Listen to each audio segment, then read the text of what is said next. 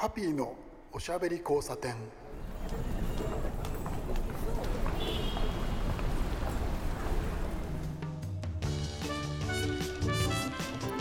こんばんは。ハッピーこと飯塚敦です。今夜も聞いてくださってありがとうございます。先週の放送は聞いていただけましたでしょうか。一人語りだったんですがえ僕のですね出生といいますかあの子供時代のね、え僕の田舎のことをお話ししました。先週もお話ししましたけど僕の田舎ってね、えー、渋谷区恵比寿なんですよ。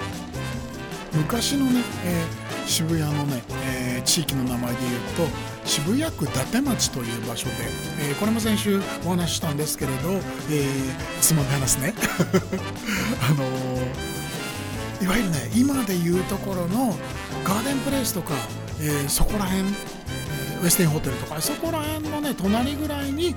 実家があったんですよ。今はもうなくなっちゃったんですけどね。かなり広い敷地で、えー、メリアスの工場やってました。でね、えー、そこら辺でその田舎にあの遊びに田舎田舎って言ってるけどね。恵比寿だけどね。にあの、まあ、母の実家にねあの子供時代連れて行ってもらって遊びに行かせてもらった頃の、えー、お話をちょっと思い出話をしました。割とねあのなんて言うんでしょう。非常にパーソナルな話になっちゃったんで、えー今日はですねその続きではあるんですけれどもうちょっと皆さんがその何でしょうねあの面白がってくれそうな、えー、こう皆さんにもその共通の部分があるんじゃないかみたいなところの話をしようと思いまして趣味の話なんですけれどね、えー、どうしようかな。オートバイの話をしようと思うんですよ。今ちょっと乗ってないんですけど僕はね昔オートバイ乗りでした。好きだったな。楽しかったな、えー、そこら辺のね、えー、ルーツ的なところから何乗ってたとか何面白かったみたいな話を今日はしてみようと思います。ハッピーのおしゃべり交差点。今日も引き続き一人語りになります。さてと、えー、そんな話をね、えー、冒頭でしましたけれどオートバイ好きだったんですよね。オートバイが好きだった、えー、という言い方をしますけれどまあそれもまあ正解なんですけどですね。とにかく子供の頃からですね乗り物がすごく好きだったんですよ。乗り物好きというのは本当に未だに変わっていなくて。でえっとね最近気がついたことがありまして本当に最近なんですけれどあの乗り物が好きだと思ってたんですよ。実際好きなんですけれども。でもねそうじゃなかった。本当にね突き詰めて考えたらば僕はここではないどこかにいつでも移動していたい人間だったんですよ。そういうところにねまああのー、50代半ばを超えてですねたどり着きまして、えー、とにかくね移動は確かに子供の頃から好きでねすごく面白かったんですよ、えー、例えばなんですけどねそうですね紐解けば。一番最初にだから乗ったのはもしかすると あのあれですね。これはもうほぼ記憶にありませんけれど、えー、赤ちゃんとかね、えー、幼児の頃にお家のお部屋で、えー、木製のね木馬だよね。あのゆらゆらするやつあるでしょ。あのなんだっけロッキングチェアみたいな足のついた木馬。あれがねやっぱりあとはその後、えー、小さなタイヤがついた木馬もあったと思うのでそういうののね記憶もねうっすらあるんですよ。本当にね子供時代赤ちゃん時代の記憶はねあの人よりもずっと薄いという男なんですけれどなんかねそういうあの乗り物に関する記憶はね意外とあるんですよね。でまあまあえー、皆さんと同じようにですねまずはその三輪車買ってもらいますよね。三輪車好きだったですね。うん。とにかくそのなんだろうな自分の足を地につけずにこう移動できるのはあれはねちょっとね面白い、えー、そういう感覚がありました。いやこれは後付けかもね。大人になってからそういうふうに思ったのかもしれません。で当然ながらその次が自転車になりますよね。二輪になります。もちろん初めもちろんあの初めは補助輪がつくわけなんですけど自転車に乗り始めるわけですよ。でね随分ね自転車好きだったよね。小学校の頃にはもう買ってもらいましたけれどいや幼稚園いや小学校だよね。やっぱりね小学校入ってからですよね。あの今は本当にあの幼児用の小さな小さなその、えー、自転車なんてのもあるわけなんですけれどあとはストライダーと言われるあの足で蹴るやつね、うん、あの子供用のああいうのもありますけど昔はね三輪車と、えー、普通の形をした自転車の間がねなかったんですよね。まあ、ミッシングリングなわけですけれど、えー、その間はだからその三輪車じゃやだよ自転車欲しいよって言っても、まあ、まだ早いし届かないしみたいな感じの時代がねあのありましたね。で自転車を買います。で補助輪が取れます。自由になるよね。補助輪が取れるとね。もうこんなに素晴らしいものを手にたあのこれからは僕は自由にどこにどこまででもどこにでも行けるんだっていう感覚をね子供の時代に覚えたはずです。ここはねここはそこまでね記憶がないんだけれどそれはまああの今のねあのこれがあれば僕はあのいつでもどこまででも走れるんだっていう感覚はいまだにその車を乗る時とかね、えー、持ってる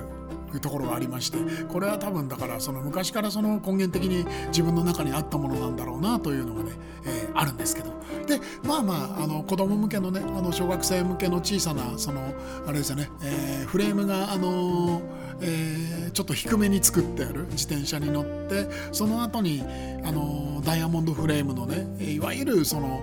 サイクリング車の手前のやつねあの昭和だからそのあれですよ。40年代とかにあの流行ってたやつ。あの車のねあのオートマチックミッションのあのレバーみたいな、えー、変速機レバーがついている5段変速で、えー、ちょっとするとねあのスーパーカーライトって言ってあのスーパーカーが流行った時代にリトラクタブルライトをね自転車につけちゃったってそういうのがねあったんだよね。あとはねあの荷台ねあの後ろの荷台にねフラッシャーがついててウィンカーがついててまあまああの今やっとあの市販車があのちょっと高めのねレクサスとかそういうのがねあの流れるフラッシャーがまあ法法的にも OK になってつくようになりましたけどあれがねまあだからそのあれですよ40年前とか50年前にあの流行った時代がありましてまあそういうののまあちょっとお安めのねそんなにお金持ちじゃなかったんでねそれのちょっと手前ぐらいのものをその親に買ってもらって乗っててでその後中学生になって、えー、と本格的なサイクリング車が欲しくなってね。まあなんとかかんとかね手に入れるわけですよ。自転車はね本当に随分好きだったよな子供の頃な、えー、そのね中学ぐらいに、えー、買った自転車なんですけどサイクリング車ね。それをね小岩のね裏の方に今でもあるのかな、えー、有名な専門店がありましてそこにね通い詰めましてえー、どこかからね、えー、そのうち、えー、リムとか、えー、それからあとハブとかあとね、えっと、最終的にはねもともとの自転車のフレームが残らなかったんだったっけかなそれともあれ色の塗り替えをしたんだっけ？とにかくね色の塗り替えはしたんだけれどその自転車屋さんでね最終的にはねあの塗装までやってもらって。えー、それで自分のねオリジナルのランドナーを作ったんですよ。ランドナーっていうのはえっとまあいわゆるそうだな自動車でいうところのその、えー、キャンピングカーだったり GT カーだ GT とキャンピングカー全然違うといえば違うんだけどね。あのうん旅する車、えー、の自転車版ですよね。荷物がたくさん載せられる24、えー、26インチの、えー、自転車だったんですけどそういうのをね自分で作ったんですよ。まあ自分で作ったってあの言ったってパーツをいろいろ集めて、え、組み立てていったってことなんですけれどかなりね気合が入っていたというか頑張っちゃっててですね。えー、当時ですね今もあるのかな東映というですね有名なあの非常にその何て言うんでしょうね職人気質の、えー、品質の高いものをね高い自転車をフレームを作っていた東映という会社があってそこのランドナーの、えー、何でしょうねイメージカラーというのがありますね、えー、紺色。紺色のねえっとね夜空の紺色だね。ナスコン赤がかかってないもっとあの冷たい感じの、えー、暗い感じの夜空のような夜空の色のような紺色のフレーム。そこにね、えー、ローマ字で東映と細い、えー、書体で入ってすっごくかっこよくてね。それに憧れまして、えー、当然ながら、ね、数十万するその東映のランドそのものを買うことはできない中学生ですからそれに少しでもこう近づこうとしてですねフレームのね塗装をその専門店にお願いしたんですよ。でまあ、そういうことをするの車もオートバイも自転車もそうですけど、えー、そういうの含めて自分でその自家塗装じゃなくて外に塗装をプロに任せるというのは初めての経験で、えー、小さなチップを見てね、あのの色見本だよねそれを見ながら色を選んで一番近い色これなんじゃないかなって思って選んでお願いをして。まあ仕上がった時のですねがっかり感ときたらなかったね。あの少しでも近い色と思って、えー、紺色にその近い色を選んだつもりだったんですけれど塗装上がりでやってきたらですね、えー、メタリックフレークフレークの入った紫になっちゃっててですね。アメリカンファンキーっていうかヤンキーっていうかそういう感じになっちゃってもう本当にですねお金はかかっちゃったしもう泣きそうになってたんですけどまあそれ忘れというふうにそのなんとかね自分の心の中の妥協をこう作り上げてですねそれでまああのそこにいろいろな部品を組み込んで自分だけの自転車をね作ったりとかしてました。いやーあれ面白かったな本当にね。あのヤンキーカラーにはね本当に絶望して心底がっかりしたんだけどね。あのそれでもねあのそのフレームに26インチのねリムを、えー、外国製のリムを入れてでそこにね、えー、やっぱりかなりあの当時では珍しかった、えー、赤いタイヤ、うん。えー、赤って言ってもねその朱色に近い赤かな、うん、そういうのを入れて、え、ちょっと太めのね。で前後キャリアつけて、え、サイドバックもつけられるようなね、え、サイドフレームもついてるやつ。であとはユーレアルビーってフランスのメーカーのね古くてでもうなんというか信用ならないね変速機とか。あと TA というですね、えー、有名なあのあれですねあのクランクのメーカーですね。あの、え、ペダルがついてるあのあれあれでしょ？あの踏むところのあの根元？クランクっていうんだよあれ、えー、あれをねあの似た雰囲気の鏡面仕上げのねクランクを、えー、取り付けたりあとは、えー、あれですねあの車でも有名だけどねマーシャルというあの、えー、ライトのランプのメーカーありますよねマーシャルの、ね、ライトをつけてみたりとかブルックスもどきのね安いカウサドルなんかをつけたりとかして、まあまああの当時自分でできる渾身の一台をですね、えー、自分だけで組み上げてまあ越に行ってたわけですよ。でねそれをねそうやってあのそういう装備をした割にはねあんまり遠出しなかったんだよね、えー、これはですねあの今も昔もねあんまり変わってなくってね自分らしいなと思うんだよね。形から入るタイプなので、うん、でもねそれが好きなんですしょうがないんですよ。でまあそのそんな感じで始まったエンジンのついてない二輪生活というのがありましてでそれを終えてですね高校になれば当然ながらですね、えー、オートバイが気になってくる。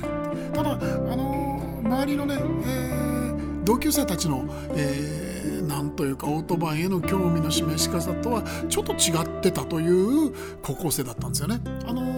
一番最初にね、えー、買ったものがねうん今でも忘れないよ。えっ、ー、とねホンダの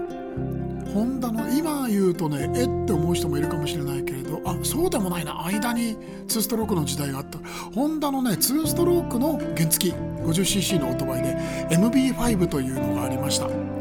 あの当時はね本当にあのデザインは画期的で。あのまずねあのその前までのその、えーと、4大メーカーだよねあの当時ね、えー、ホンダヤマハスズキ川崎の4メーカー。そのうち、えー、川崎だけは当時、えー、50cc を作ってなかったんだけどね。後にあの AR50 で参入しますけどそのね前夜ぐらいだったんだけどね。MB5 は本当に面白いオートバイで。2倍のする大きいものだったんですよ。2ストロークの 50cc エンジンなんて本当に豆粒みたいなものなんですけれど、えー、っとエンジンのヘッドのところにね深くて大きいフィンをつけてであのそうね 125cc ぐらいの、えー、イメージに見えるようなそんなエンジンを積んでいてでそのエンジンをねあの、まあ、吊り下げる感じで、えー、フレームがねあのアンダーフレームがない、えー、上から上にね2本今だとそのそんなに珍しくないスタイルになりましたけれど、えー、斜めにね足元から斜めに、えーあれですね、あのヘッド周り、えー、ハンドルの方に伸びているフレームの下にエンジンを吊り下げるようなスタイルでエンジン自体をね構造材にしてるというね当時の 50cc のオートバイの中にあっては非常にその先進的なものだった。なかなかこれがね、えー、っとね、これは確かですね、あの、高校時代に夏休み、えー、日通のね、引っ越しのアルバイトを頑張ってやって、それで買ったんですよ。懐かしいな、もう。あの、あれはいくつの時 ?16 かな、17かな、うん、でしたね。本当に大好きなオートバイでね、うん、今でも本当にあの正直言うとね本当に欲しい手元に1台欲しい乗るか乗らないかって言ったら乗らないと思うけれどとにかくそのもう一度手に入れてみたいなっていうのはね、えー、未だ強くありますね。でその MB5 から始まったんですけどその当時その、えー、パワー競争が始まりましてオートバイの。原付はね、えーと、確か7馬力制限かなんかがあったのかな。うん、で7馬力7.2馬力、うん、なんかそういうのがあって上限があって、えー、そこギリギリまで持っていこうっていうそのメーカーがねあのどんどん出てきて、えー、その MB5 が出た後に、えー、確か、えー、どっちが先？ヤマハ？鈴木？えっ、と鈴木の RG50 が出てそうだ。だから RG50 は2サイクルの水冷、えー、空冷だったんで、えー、割とそのスタンダードなものだったんですけど当時、えー、山がね RZ50 というのをね登場させたんだよね。水冷の 50cc スタイルがかっこよくて綺麗でね華奢でうんうわかっこいいなって思ったんですけどね。そうこう言ってるうちに、えー、鈴木が RG ガンマというのを出してもうレーシングマシンに見えたよねあのフレームは当時。そういう感じでどんどんどんどんその原付小さい排気量のものがね盛り上がって、えー、いた時代だったですね。でその頃ねあのー、悪い癖が出まして MB を乗っててその後に MB を手放して CB50、うん、なぜかねずっとホンダなんだよ。なんとなく好きで、うん、ホンダはとても好きですよ。あのね CB50、えー、当時だとね CB50JX というそのモデルがあったんですけど、えー、外装はね結構モダンだったよねテールもあってロングタンクで、えー、そんな感じのオートバイだったんですけれど、えー、それをね選ばずに JX じゃなくてえ CB50J でも JX でもなくてただの CB50 を選んだんですよ。ただの CB50 っていうのはその当時でももう20年落ち近くえなる古いオートバイであんこが厚いねあの厚ぼったいシートがついていて、えー、昔ながらののツートーンの、えー、ロングタンクに、えー、立体のエンブレムをこうネジ止めでつけてあって、えー、なんとですねガソリンタンクコックを開けるとですねガソリンキャップの内側にですねあの あれですよコルクが貼ってあったというねうわもうクラシックバイクじゃんっていう話で。で、えっと、フロントフェンダーもリアフェンダーも、えー、金属製のメッキのものがついていてですねいわゆる本当にクラシックバイクみたいなものだったんですけれどそういう趣味がね当時あの僕の中ではありまして、うん、あのオールドタイマーを愛する、えー、老成した高校生だったんですけど。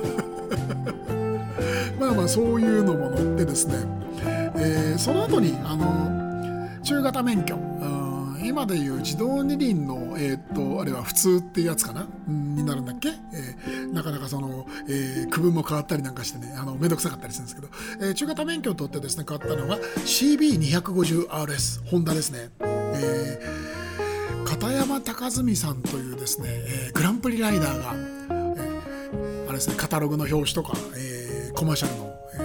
ー、写真をやってましてまあまあ憧れの人だったっていうのもありますけれど、えー当時ねあの CBRS が出た頃そうですね、えー、ハイパー競争がねあの同じく始まるようなもう始まっていたのかな、うん、いう時代で。だから、えー、あれですね。今は本当にもう超高額になってしまってどもう普通の人には買えないぐらいの RZ250 なんていうね、えー、空冷2気筒の、えー、2セクルエンジンを、7半キラーなんて当時言われていた。あれ、えー、あれが出てですね。まあまあパワーがそのもりもりえこう出るですね。2ストロークの、えー、レーサーレプリカの時代に入りつつあった。いや入っていたかな？くらいに僕はですね CB の RS というですね XL250 というオフロードバイクがあったんですがそのエンジンを使った、えー、空冷のえー、4サイクルのですねそれも DOHC では何でもない SOHC のシングルエンジンのオートバイを選んだわけですよ。えー、そうですね。こ、まあ、小柄といえば小柄だよねあれはね、うん、小さめでね、えー、薄べったい車体でですねすごくねコーナリング性能が良くて気持ちよかったね。250cc のターンでそれほど大きなエンジンではないわけです250でもねあのちゃんとシングル特有のねあの鼓動感っていうのがそれを楽しみながらその低速からそのトルクがあるんでピックアップがいいので、え早めにギアをアップしてでトルクでダダダッとその前に出すような走り方。SR 乗りの人なんかねそんなことやってたっていうその、えー、感じありましたけどそれに近い乗り方をしたりとかしてね。楽しかったですね。とにかくとにかくですねあのー、250で高速道路に乗れるようになって遠くに行けるようになったなって。翼を得たなっていう本当に、えー、そういう感覚があってあれはね嬉しかったですね多分その自分の人生の中でいろいろな乗り物を乗る中であの感激が多分一番大きかったのはもしかすると CB250RS だったかもしれませんその後にねいろいろそのオートバイは好きで、えー CBRS が一番長く持っていたんですけれど残念なことで盗まれてしまってねその後にいろいろ乗りました。えー、とですね。一番自分でオートバイをたくさん抱えてた時期っていうねまあその言い方自体がおかしいんだけどね。あのいっぺんにね持ってたっていう時代がありまして、えー、ヤマハのね、えー、あれは 200cc の2サイクル、えー、水冷エンジンを積んだ。すっごいもう、ええー、と 250RS よりねもっと薄べったいなんだこりゃって思うぐらいのね STR というオートバイ。それからホンダのね CT100 と、えー、今、CT125 ハンターカブ売ってますけれど現行で。あれのあれですよね。あの元祖になったというか、えー、元になったオートバイ。これはねいまだに不動ではありますけど持ってます。あとはねロードフォックスという、えー、ホンダのあの三輪バイクでバギーみたいなデザインをしたものがあったんですね。それを持ってたでしょ？あとはね、えー、それから何持ってたっけ？あの時一緒に。でまあまああのー、あれあとはねあれだ。ジョルノというねスクーター。これはすぐ売っちゃいました。あとね元コンポ持ってたんですよね。元コンポ面白くてね手に入れた経緯っていうのがね。当時フリーマーケットにあの、えー、お店を出すのが好きでいろんなものをその集めては、えー、フリーマーケットに面白いものをね集めてね、えー、売りに出たりとかしたんですけどね。まああの面白いから他のお店も見てね買い物をするんですけどえー、とある場所からですねサングラスをですね10本ぐらいあの手に入れてなかなかかっこいい面白いデザインのものが多かったんですけどそれを売ってたんですよね。他の古着とかと一緒に。そしたらですねおじさんが遊びに来て「いいねこれいいねこれ」ってずっとサングラスのことを見てて「いいでしょ?」みたいな話をしてて「お店出してるんですよ」って言ってるんでおじさんがね「じゃあ僕後で見に行きますね」って言って行った先にですね白い元コンポが売ってたわけですよ。えー！と思ってこれ売ってるんですか？なんて言って驚きながらもあまり興味のない素振りを見せながらですね まあここはほら駆け引きだからねそれでまあそのいろいろやりやり取りをしてるうちにおじさんが「あのサングラスと交換しよう」って言い始めて「えっ!」と思って「うわやった!」とか思ったんですけど顔には出さないでね「えー!」って言いながら「分かりましたいいですよ」って「じゃあ、えっと、あのサングラスまとめて」って言ったら「うんまとめてそれあの欲しいやつが5本あったから5本ちょうだいってその代わりこれあげるよって言ってで元梱包ですね。これはあれですね。あの何ていうんですかこういうのは。わらしべ長者？サングラスはねちょっと人にもらったただのやつだった。んでまあびっくりしましたね。ただでもらったサングラスがオートバイに負けましたから。でまあまあそのそれほど調子は良くなかったんですけど、えー、動くちゃんと動くものだったんでまあ面白く、えー、使いました。当時僕車乗ってたのはファミリアからもうすでに RX バラードスポーツ乗り換えてたかな。でねトランクに入らないんだよね。あのトランクの高さがあるから。シティだったらばね。バンパンのところから開くからあの簡単に乗せられるんだけどねさすがに元コンポやっぱりそれはそれなりにあの重たいんで一度積んで凝りました。だから車にはあまり積まなかったけど。だから、えー、話は戻りますけれどその当時で一番オートバイを複数台持ってたのは、え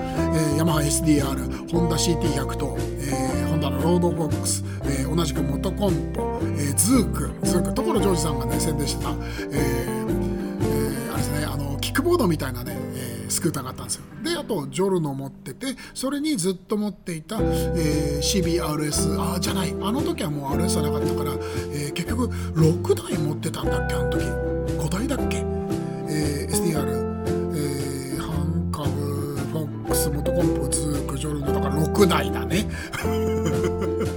しいでしょいっぺんにそんなに持ってるの。まあまあそれに車を持ってたなっていうね。もうどう今考えると本当にどうやってお金回してたんだろうっていうぐらいねやってましたね。それくらい本当にね乗り物、えー、好きでオートバイ好きで。でえっとそうやって乗り物自体が好きだったっていうこともあります。あのそのメカニズムデザインが好きだったっていうのもありますけれどそうは言いながらやっぱりね最終的には一番乗ってたのなんだろうなっていうあのその時の所有者所有者で考えるとね、えっと、複数台持ってた時でも一番遠くに行けるオートバイをいつでもね乗ってたっていう記憶があるんですよ。うん、やっぱりねその物自体っていうよりも乗り物自体も好きだけれど遠くに行くという行為が僕にとってはその何か特別なことなのかなというふうにね思うんですね今から思い起こすと。でまあまあそんな昔話をしましたけれどまあ最近の話っていうのもありますよね。いやーここのとこねちょっとねあのー、またオートバイが欲しいな熱が悪いのがですね うずうずとしておりましてどうしたもんかななんてどうしたもこうしたもねお金ないからね簡単には買えないんですけれど、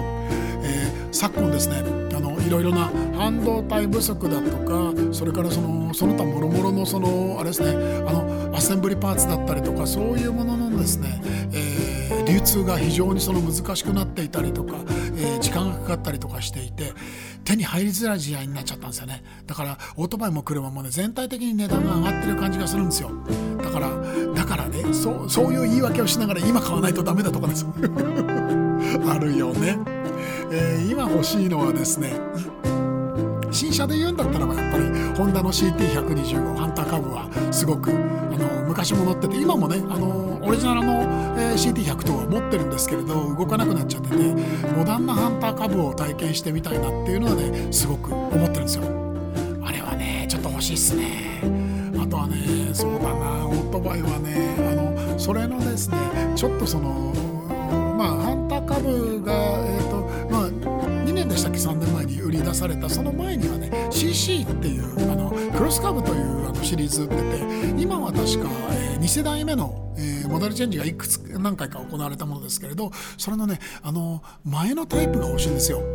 友人の和田さんというあの女性が持っているえっとねレッグシールドもついてるやつなんだけどそれのね黄色いやつがね可愛くてねちょっとね買っていじりたいなとか思ってるんですけどちょっと余裕ないよなただな買うとコンテンツがこう作れるからちょっといいよななんていうのもねそういう何て言うんでしょうスケベ心もありながらそう言いながらね、えっと、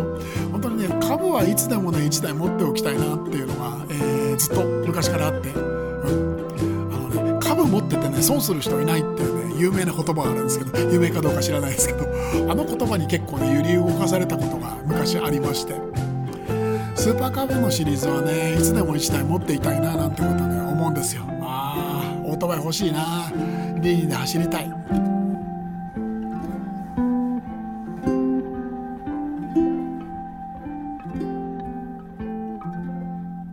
ハッピーのおしゃべり交差点。いかがだったでしょうか？オートバイ話ですけど。まあ自転車の話からね始まりましたけれど僕の二輪遍歴みたいな感じになりました。皆さんそのオートバイとか、えー、二輪は乗られますか？どうですか？僕はねここのとこ本当に10年以上ちょっとその途中で間が空いちゃってるんですけどまた乗りたいななんてね最近強く思うようになってます。自転車は相変わらずでねあのそんなに昔ほど来らないですけれど今はですね自転車は3台持ってて 少なくしたんだよこれでも。いや4台だな。あのその4台ともね全部ね折りたたみなんですよ。こういう癖が悪い癖が出ましてブロンプトンと、えー、ストライダとそれからドッペルギャンガーの少し前のやつとあとはね無名メーカーの、えー、パンタグラフ式のフレームの面白いやつを持ってますけどまあ乗り物一生やっぱりその自分で所有したいなそういうのがあるんですよ。移動する自由というのを自分で保ち続けるというのはちょっと自分の人生においてですね大事に思っているところなんですよね。さてさて長くなっちゃいました。今日ももうおしまいの時間になりましたね。お相手はハピーこと飯塚敦でした。おやすみなさい。